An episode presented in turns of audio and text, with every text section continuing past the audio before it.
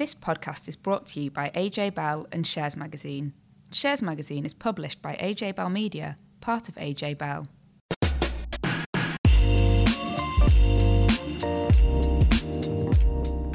Hi, and welcome to the latest episode of the Money and Markets podcast. So, this week we're going to be delving into those BP results that have caused so much debate. But off the back of that, we're also going to be looking at share buybacks after the oil giant announced another round of them. We're also going to be looking at results from UK banks and the risk of recession in the US. Joining me today in the hosting chair is Laith Khalaf. Yeah, hi Laura. Uh, also on today's podcast, we're going to be talking about a big change uh, the regulator has made to the way that financial services work in the UK. We've also got some figures on how people are managing their finances in the current cost of living crisis. So let's look at market news of the week first. Laith, we've just had a wave of second quarter earnings from UK banks, and so far they seem to be shrugging off some worries about the impact of cost of living crisis on their business. Yeah, I think that's fair. I think by and large it was a, a positive season for for the UK banks. Um, we talked a little bit about Lloyds on, on last week's podcast, but since then we've had HSBC, um, Barclays, and NatWest, which are the other three big banks, um, uh, reporting. Um, and, and generally, yeah, a, a, kind of you know broadly kind of positive um, positive vibes coming from the, the UK banking sector. There were some some common threads between between them all. Um, across the board, rising interest rates have actually uh, been good for, for the banks. Um, the, the, net interest margin, so that's the kind of margin that, that uh, banks make in between sort of um, taking deposits and, and, lending that money out. That that increased across all four of the banks, so up 0.4% at NatWest, 0.16% at HSBC, 0.13% at Barclays, and 0.27% at Lloyds, and and those figures sound very very small, and they are. But when you're applying that kind of very small percentage to like hundreds of billions of pounds of lo- loans, and actually, when it converts into profit, it can be quite quite sizable. So, you know, what we're seeing happening there really is interest rates are rising, banks are, are increasing what they're charging borrowers, but they're not increasing deposit rates at least as as, as fast as, as, as, borrowing rates are going going up and so that that difference that margin between them they're getting to keep that as profit so obviously that's not really great if you're a saver with those banks but it is good news if you're a shareholder so that was one thing that we had in common kind of rising interest rate margins across those four main banks we also saw, saw no significant loan impairments. So, generally, when the economy takes a downturn, banks have to kind of make provisions uh, for the loans that they think are going to go wrong because people can't pay them back. Uh, and we haven't seen any any of that in the second quarter, which was perhaps a little bit surprising, given, as you say, we, are kind of starting to see the cost of living crisis bite. Um, you know, I think I think we're kind of still keeping a kind of watchful eye on that. Barclays actually went so far as to say that um, it's it's it's keeping a very close eye on the on the behaviour of its consu- its own consumers, so its own customers, you know, particularly in sort of activities like relying more on overdrafts and credit cards, just just in case there are any indications there that actually the you know the, the consumer is really tipping over into a different cycle. But as yet, it's not seeing it's not seeing any sign of a big shift in in, in behaviour. And and the other thing, that's probably the third thing that we've seen, um, is that all the banks have been increasing shareholder payments, particularly dividends um, and share buybacks. Um, we've seen a lot of money flowing back and through to shareholders um, again and that's because all of these banks are actually they have quite a lot of capital they're making reasonable profits and though that money is now is now flowing back um, towards uh, towards shareholders. If you remember during the height of the pandemic um, the bank of england who regulates the uk banks actually said you're not allowed to pay any dividends guys. Um, uh, and you know i think actually what that what that meant is that actually the money that they were making at that time helped to build up their capital buffers. And actually what we're probably seeing is a little bit of obviously kind of profits coming through but also maybe a bit of a uh, sort of pent up delayed reaction as, as some of that kind of uh, those capital improvements come through now that they are allowed to pay dividends as well. So i think you know overall looking at the banks a positive positive second quarter. Looking forward um, you know, we we think that there are going to be economic headwinds with the economy slowing. You know, what's going to happen to to to UK consumers? But you know, I guess the banks are probably facing a bit of a headwind in that respect. But they're they're one of probably the few areas in the market where they're actually going to be beneficiaries of rising interest rates, and we know that they're continuing to rise quite sharply. Um, so that will at least kind of offset some of that that sort of negative uh, economic. Uh, impact and, and also you know the valuations of, of banking stocks are not looking particularly demanding as I say, they're, they're paying quite a lot of money back in terms of dividends and and, and and and share buybacks. So you know, even if the kind of shorter term picture is is is is perhaps a little bit little bit sort of mixed, actually you're still as an investor being paid to wait by those dividend streams. So, Laura, I mean, that's obviously how the, the bank's are looking in terms of debt and lending. You've also been looking at some figures around how much debt consumers are taking on and and getting us, I guess, a sense that there's a bit of a gloomy gloomy outlook for the UK economy. Yeah, so it's interesting. I think um, while you've been looking at the kind of banks and um, their earnings from earlier in the year, I think what we're now seeing is that kind of debt level that people are taking on um, really start to build up. And like you say, that will take a bit of time to filter through into bank results. So we've had a few bits of data out. Um, one right at the end of last week was some data from the Bank of England, which tracks how much people are saving, but also how much people are borrowing. Um, and what we saw was in June alone, as a nation, we borrowed 1.8 billion pounds. Um, now that seems like, I mean, that seems like a lot of money, but to put it in context, that's almost double the amount of borrowing that we did as a nation um, per month in pre-pandemic times. So we kind of have to compare all of these figures to pre-pandemic times because the past couple of years have been had such a big impact on people's spending patterns. Um, it's also double the level of borrowing that we saw in May. So in one month alone, we've seen this massive extra amount of money that's been borrowed. Um, or more than half of that has been put onto credit cards. Um, and that was actually the largest annual growth in credit card lending in almost 17 years. So I think what we're seeing from some of these kind of massive figures is that people have now reached a point where they're having to put more on debt. Maybe they had savings to rely on until now, or they hadn't felt the kind of full pinch of um, prices rising and the cost of living crunch. But now what we're seeing is more more of that debt being taken on, and also that kind of boom in savings that we saw during the pandemic and had continued for a bit. Um, we're now seeing that dwindling. So the amount that um, we saved as a nation in June dropped to its lowest level in more than five years. Um, and so I think what we're seeing is the impact on consumers of these rising prices is really starting to be felt. And then on top of that, we've had some figures out this week um, from the National Institute of Economic and Social Research and that's just got a lot of a lot of it is projections for the future based on um, current data. Um, and it's just talking about the real impact that households are going to feel of the cost of living crunch. Um, so some of the things in there that it's said is kind of this rising inflation and the growing tax burden that we're seeing is going to mean that 5.3 million people in the UK have no savings by 2024. So that equates to one in five of all households. Now we know that lots of households going into these rising prices um, had minimal savings anyway. But um, but what this organisation is saying is that lots of people are just going to have to whip through those savings to pay bills. Um, and for 1.2 million people, their energy bills are actually going to be higher than their disposable incomes by next year.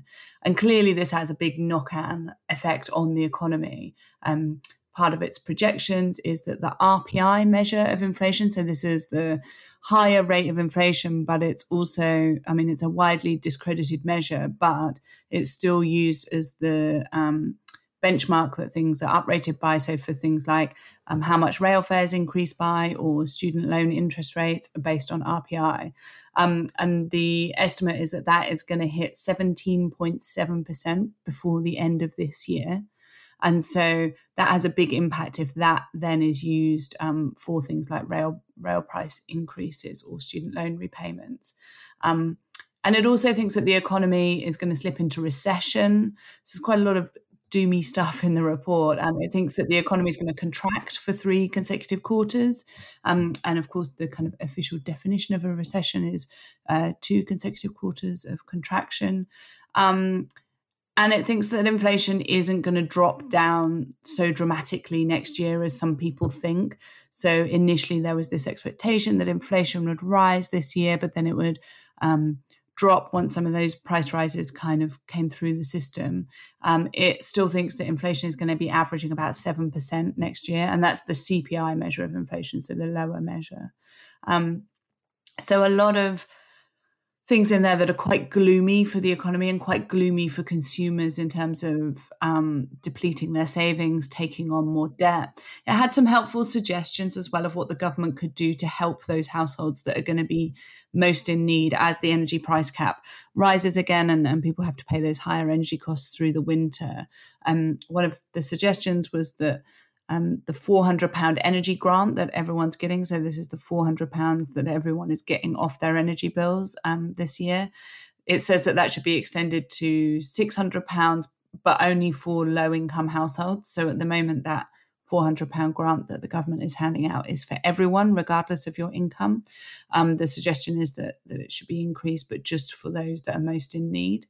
And also among its suggestions potentially more controversially, if we think back, is um, a £25 a week increase to universal credit, but for a six month period from October. So to really see people through that winter period.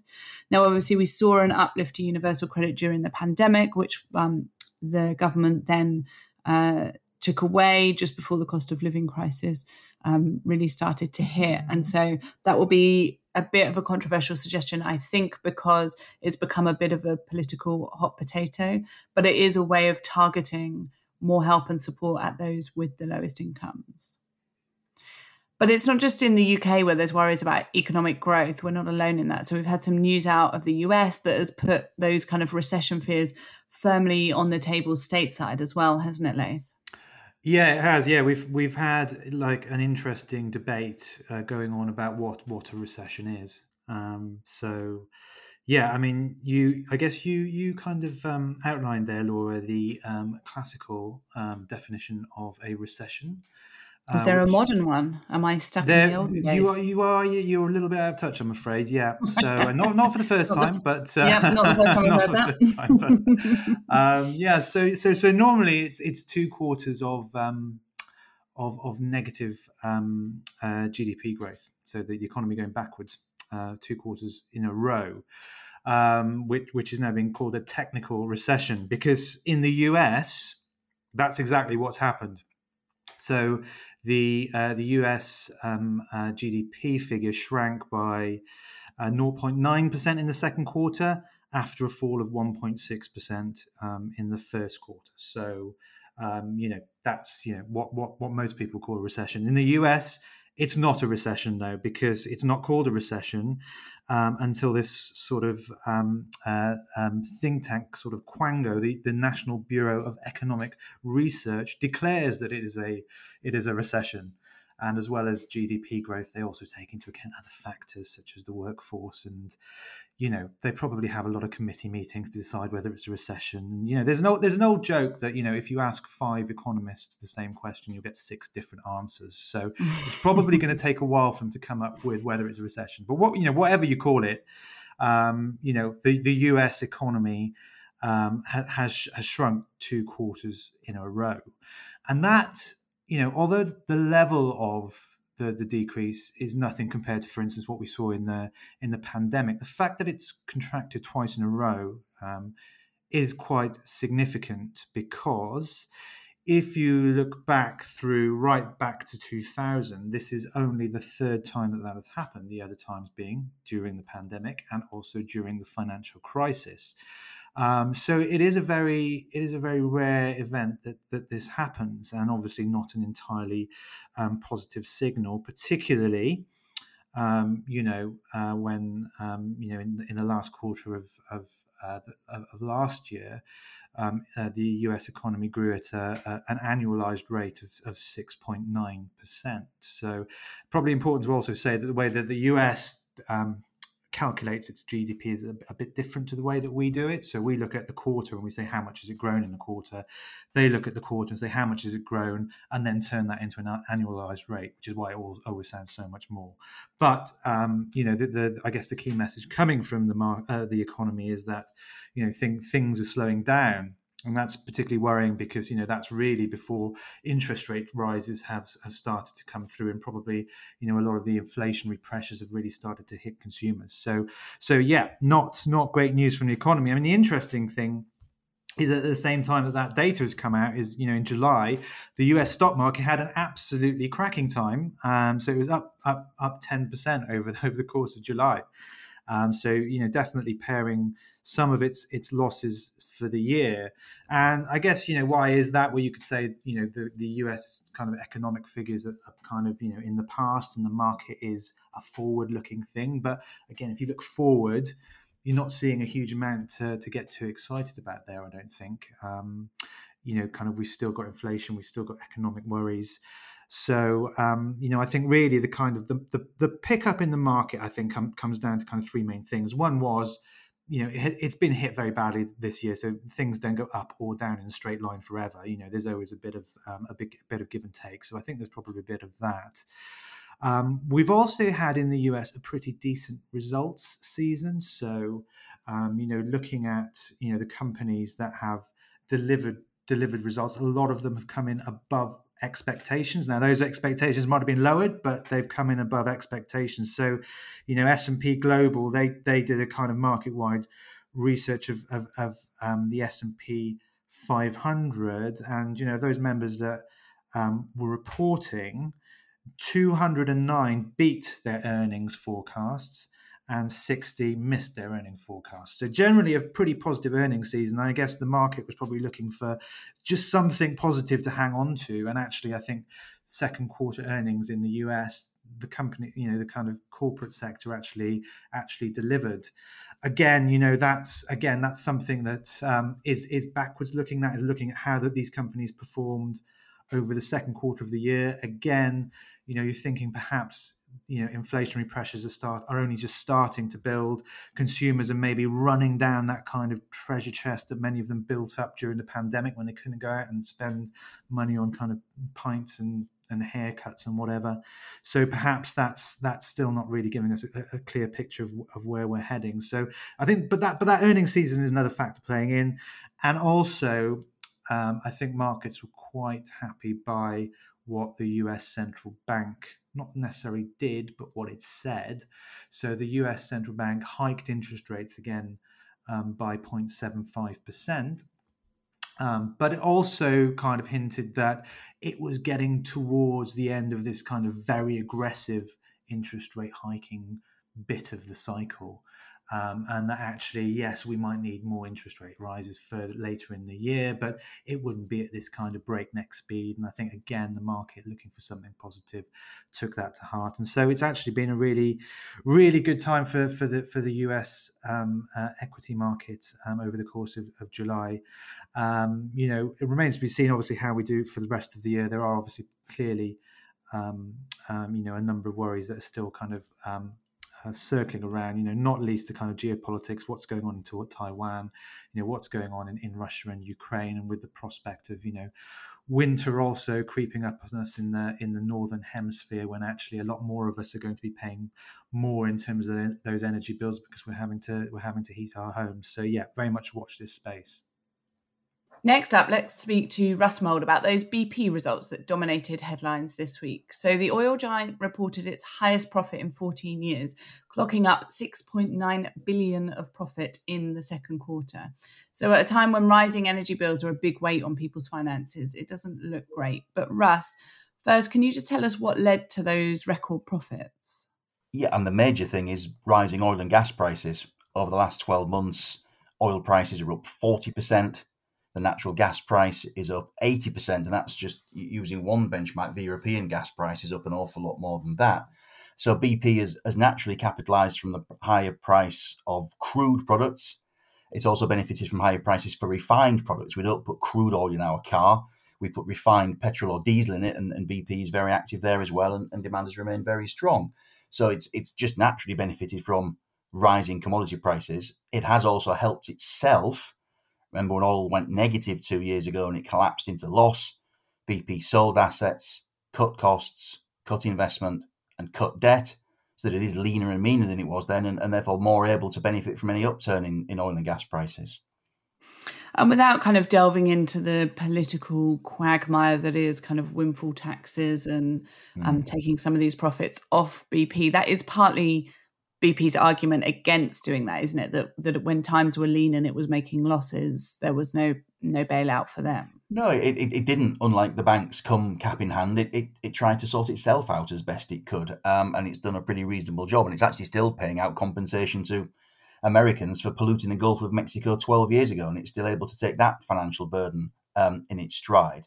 I, I guess the question is, to a degree, stepping back, is why the oil and gas price so firm? Because BP is a commodity producer it's not a price giver, it's a price taker. A commodity is a commodity is a commodity, and it's really um, competition, you know, and, and the price of that commodity is defined by competition and demand for it. So why are oil and gas so strong?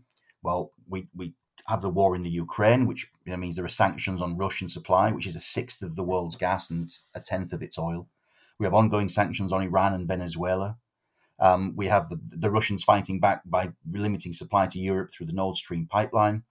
And then we also have the situation whereby for, for quite a while, before COP26 and definitely after it, you know, oil companies have been under pressure not to drill holes in the Earth's crust, not to produce as much hydrocarbons, so we can transition to a cleaner, nicer world. And they have generally taken that to heart. If you look at their capital investment plans, banks have refused to finance them, insurers have refused to insure them, fund managers have dumped their shares and said we don't want to touch this filthy stuff. Uh, and the public and politicians have been clamoring for progress to a, to a renewable world. So oil companies have to taken that message on, and supply isn't growing, but energy demand still is, and that in itself is a, is a recipe for higher oil and gas prices, let alone all of the then geopolitical and, and economic complications we've seen on top of that. And so, then aside from those kind of big profits, BP also announced um, increased dividends and also share buybacks, which is a bit of a trend that we've seen among certainly among the FTSE 100 firms this year. So, can you give us a bit of an update now? We're um, more than halfway through the year uh, on what those kind of dividend and buyback landscape looks like. Yeah, I mean, again, without going into the rights and wrongs of whether it's an appropriate thing to do, because there'll be a lot of households in the UK grinding their teeth looking at BP returning over $4 billion a quarter to its shareholders. Um, UK dividends are set to just about get back to their prior record highs of £85 billion a year. That's looking at the FTSE 100 only and ordinary dividends only. Uh, and buybacks, well, given the plans that we've heard from, from 34, 33, 34 FTSE 100 firms this year, we're going to see a record figure for buybacks from FTSE 100 firms right now at about 46 to 47 billion pounds. So if you add 85 billion in dividends, a couple of billion in special dividends, 40 odd billion in, in, in, buybacks, that's sort of a cash yield on the FTSE 100 of six to seven percent, given its current two trillion pound market cap. So that's not keeping in pace with inflation anymore, unfortunately, um, but it's certainly helping from an investment point of view, at least. Um, I presume kind of oil and gas is dominating part of that in terms of um, the lion's share of, of payouts it, and. The, the, the, yeah, very good. The, big three are, are, oil and gas, which is Shell and BP. Financials, which is predominantly the banks. You know, we've seen HSBC, Barclays, and a few others return cash. And consumer staples have been active there as well. That's particularly Diageo. So clearly, one question that you need to ask yourself as an investor is, well, are these trends sustainable? Um, buybacks tend to be quite pro-cyclical um, obviously, companies when they're making higher profits, they've got more cash with which to play, and they're likely to be more liberal with it. Buybacks are also quite sort of cyclical according to the debt cycle. So the cheaper debt gets, the more tempted they are to buy back their stock because they're not earning any interest on the cash, and you can play mathematical uh, games which make it look earnings enhancing. So we've had good economic growth, we've had very low interest rates, and that's stoked a buyback boom.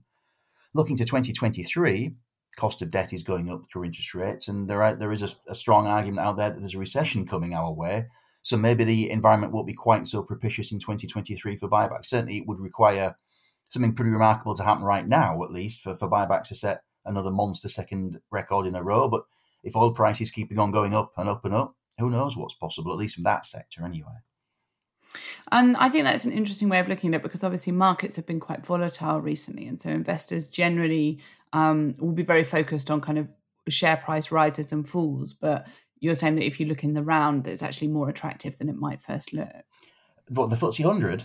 Um, yeah. Yeah, it's, it's an interesting because it's such an odd index. I mean, it you know, as, as we found out to our cost, it's got very little by way of sort of technology or growth exposure. And by contrast, it has a lot of exposure to what you could perhaps rudely call old economy stuff like oil and gas, like mining, banks, insurers. So it's it's in some ways it's a bit of a plodders index on one hand with its heavy exposure to, to, to pharmaceuticals, consumer staples, and utilities, and then a quite cyclical index given its exposure to commodities and financials on the other. So if you get a decent, manageable inflationary recovery, the UK is actually a pretty good place to be if you get a very heavy global downturn, it's probably not so clever. And it wasn't ideally suited to the sort of low growth, low rate sludge that we've been used to for the last 10 years, which favoured growth stocks. But an inflationary recovery up to a point probably isn't a bad place, means the UK probably isn't a bad place to be. And, and looking at the major global indices so far to year to date in 2022, the UK ranks second only behind India, although that's with a capital return of broadly zero, which might not bring too many smiles to people's faces, but at least then you have the yield and the buybacks on top potentially. Excellent. Thanks so much for that. Now, last week, the Financial Conduct Authority, or the FCA for short, announced a major overhaul of the way it is regulating retail financial services. It's confirmed it's introducing something called the Consumer Duty. Now, Tom Selby is with us. He's our pensions and regulation expert, and he's going to explain it all to us in really simple terms, Tom. So let's let's just start with what is the Consumer Duty and why does the FCA think that it's needed? Thanks, Laith. Um, yeah, a good challenge there. Explain, explaining regulation in a simple way. But I think we can. I think we can rise to it. So the the consumer duty is intended as a significant shift in the way the FCA regulates retail financial services. So that's everything from things like self-invested personal pensions, ISAs, and, and, and the platforms that house them, but also things like funeral plans and the retail banking sector as well. So the, the consumer duty is intended to set a new standard for the UK financial services sector, and it will require firms to act to deliver good outcomes for retail customers. Now, that's explicitly intended as a step up in standards compared to the current requirements. So currently, firms are required to treat customers fairly and are required to communicate in a way that's clear, fair, and not misleading. So, in essence, the consumer duty will be replacing those requirements with the requirement to achieve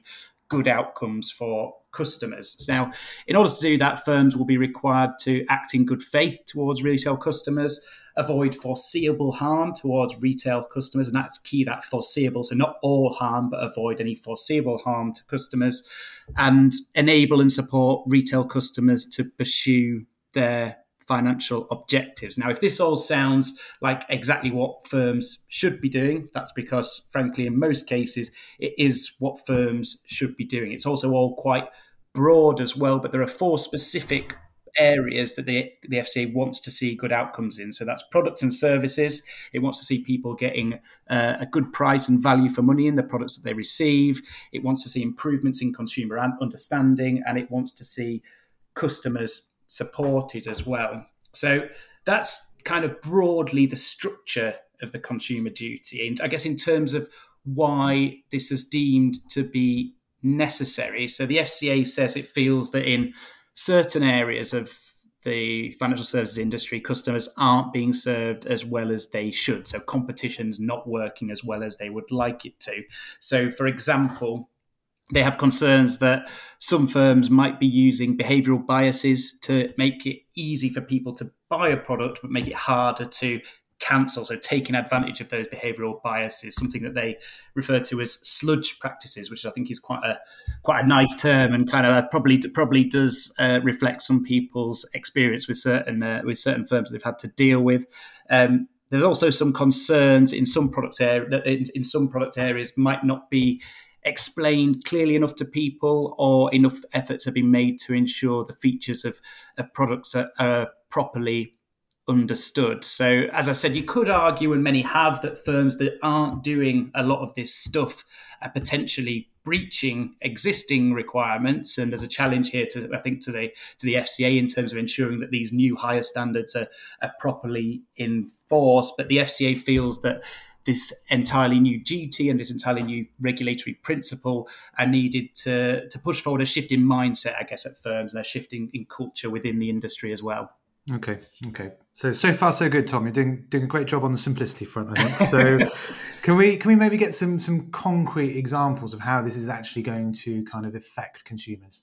Yeah, so this is where it gets a little bit trickier. So the FCA has been um, quite careful in making sure it doesn't set out too many specifics in what it does and doesn't want to do. So that's in part because um, this these are these are standards that have to go across all sorts of different markets, all sorts of different industries, different sectors, different sizes of company, and, and all the rest of it. So the way that it will be applied in those different sectors and by those different sizes of companies is likely to be different. As, as I mentioned, a lot of the focus is on pushing forward cultural change and that and that mindset change as well. I think I think any impacts that we see are potentially going to be felt over over a long period of time. But there, were, there was one specific example that the FCA gave at a briefing uh, I attended last week, and that was around how long it takes to buy a product versus how long it takes to complain about a product. So a firm that has very slick online process, for example, when they're looking to take out a new product or buy something or engage in a service,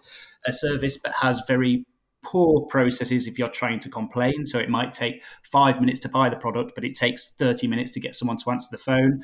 The FCA was clear that that kind of behavior wouldn't be in line with the consumer duty. Um, but the development of what is and isn't in line with the consumer duty will be partly down to the FCA and how it polices this.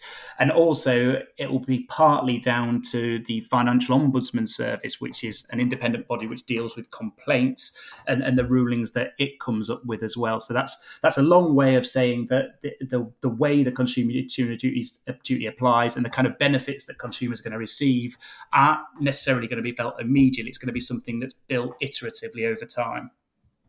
And so, when do companies have to comply with this? When uh, when might consumers start to see some changes? Yeah, so this this is one of the one of the controversial parts of, of what was announced. So we've got we've got a split timeline and a slight delay on the original timeline as well. So for for firms selling retail products to new customers, so what's what's referred to as open book firms, uh, the new the new consumer duty expectations and rules will come into force in just under a year's time, so July 2023. So that's a delay of three months on the original proposal, so not too far. But perhaps the more controversial part was for firms not selling products to new customers. So they're often referred to as closed book firms. That the new rules won't come into force until July 2024. So a, a near a, a, just a near two year delay for those firms in terms of complying with the duty. Now, the reason that the FCA gave for that is that some of those closed book firms might need more time to upgrade their antiquated systems. They tend to um, invest a little bit less in technology versus uh, more modern platforms that are out there winning customers. And so, in order to comply with the duty, they'll need a bit more time to deal with it. I think, I think most people feel it's a a pragmatic solution. It's, it's it's slightly unfortunate because a lot of the consumer harm that we see in terms of high charges and bad customer services exists within the closed book sector. But I think there was a realization that if the FCA attempted to force these new standards on those firms too quickly, they simply wouldn't be able to comply with the standards. So I think all in all, it should over time be a good thing for customers, but it's going to take a little while for the benefits to be felt. Great, that's everything for this week. And also, to give you a heads up, we're taking a summer break now so that we can all have a well earned rest. And we're going to be working on some great interviews for when we come back. So, we're going to be back in September with lots of new content, interviews, and information. But until then, have a great summer. Before you go, please remember this podcast is for educational purposes, and the views expressed don't necessarily reflect those of AJ Bell or Shares Magazine. The podcast isn't telling you whether certain investments are suitable or not. And don't forget that the value of investments can change, and you can lose money as well as make it. It's also important to remember that tax rules apply, and that the way an investment performed in the past may not be the same as how it behaves in the future. If you want help, go see a qualified financial advisor.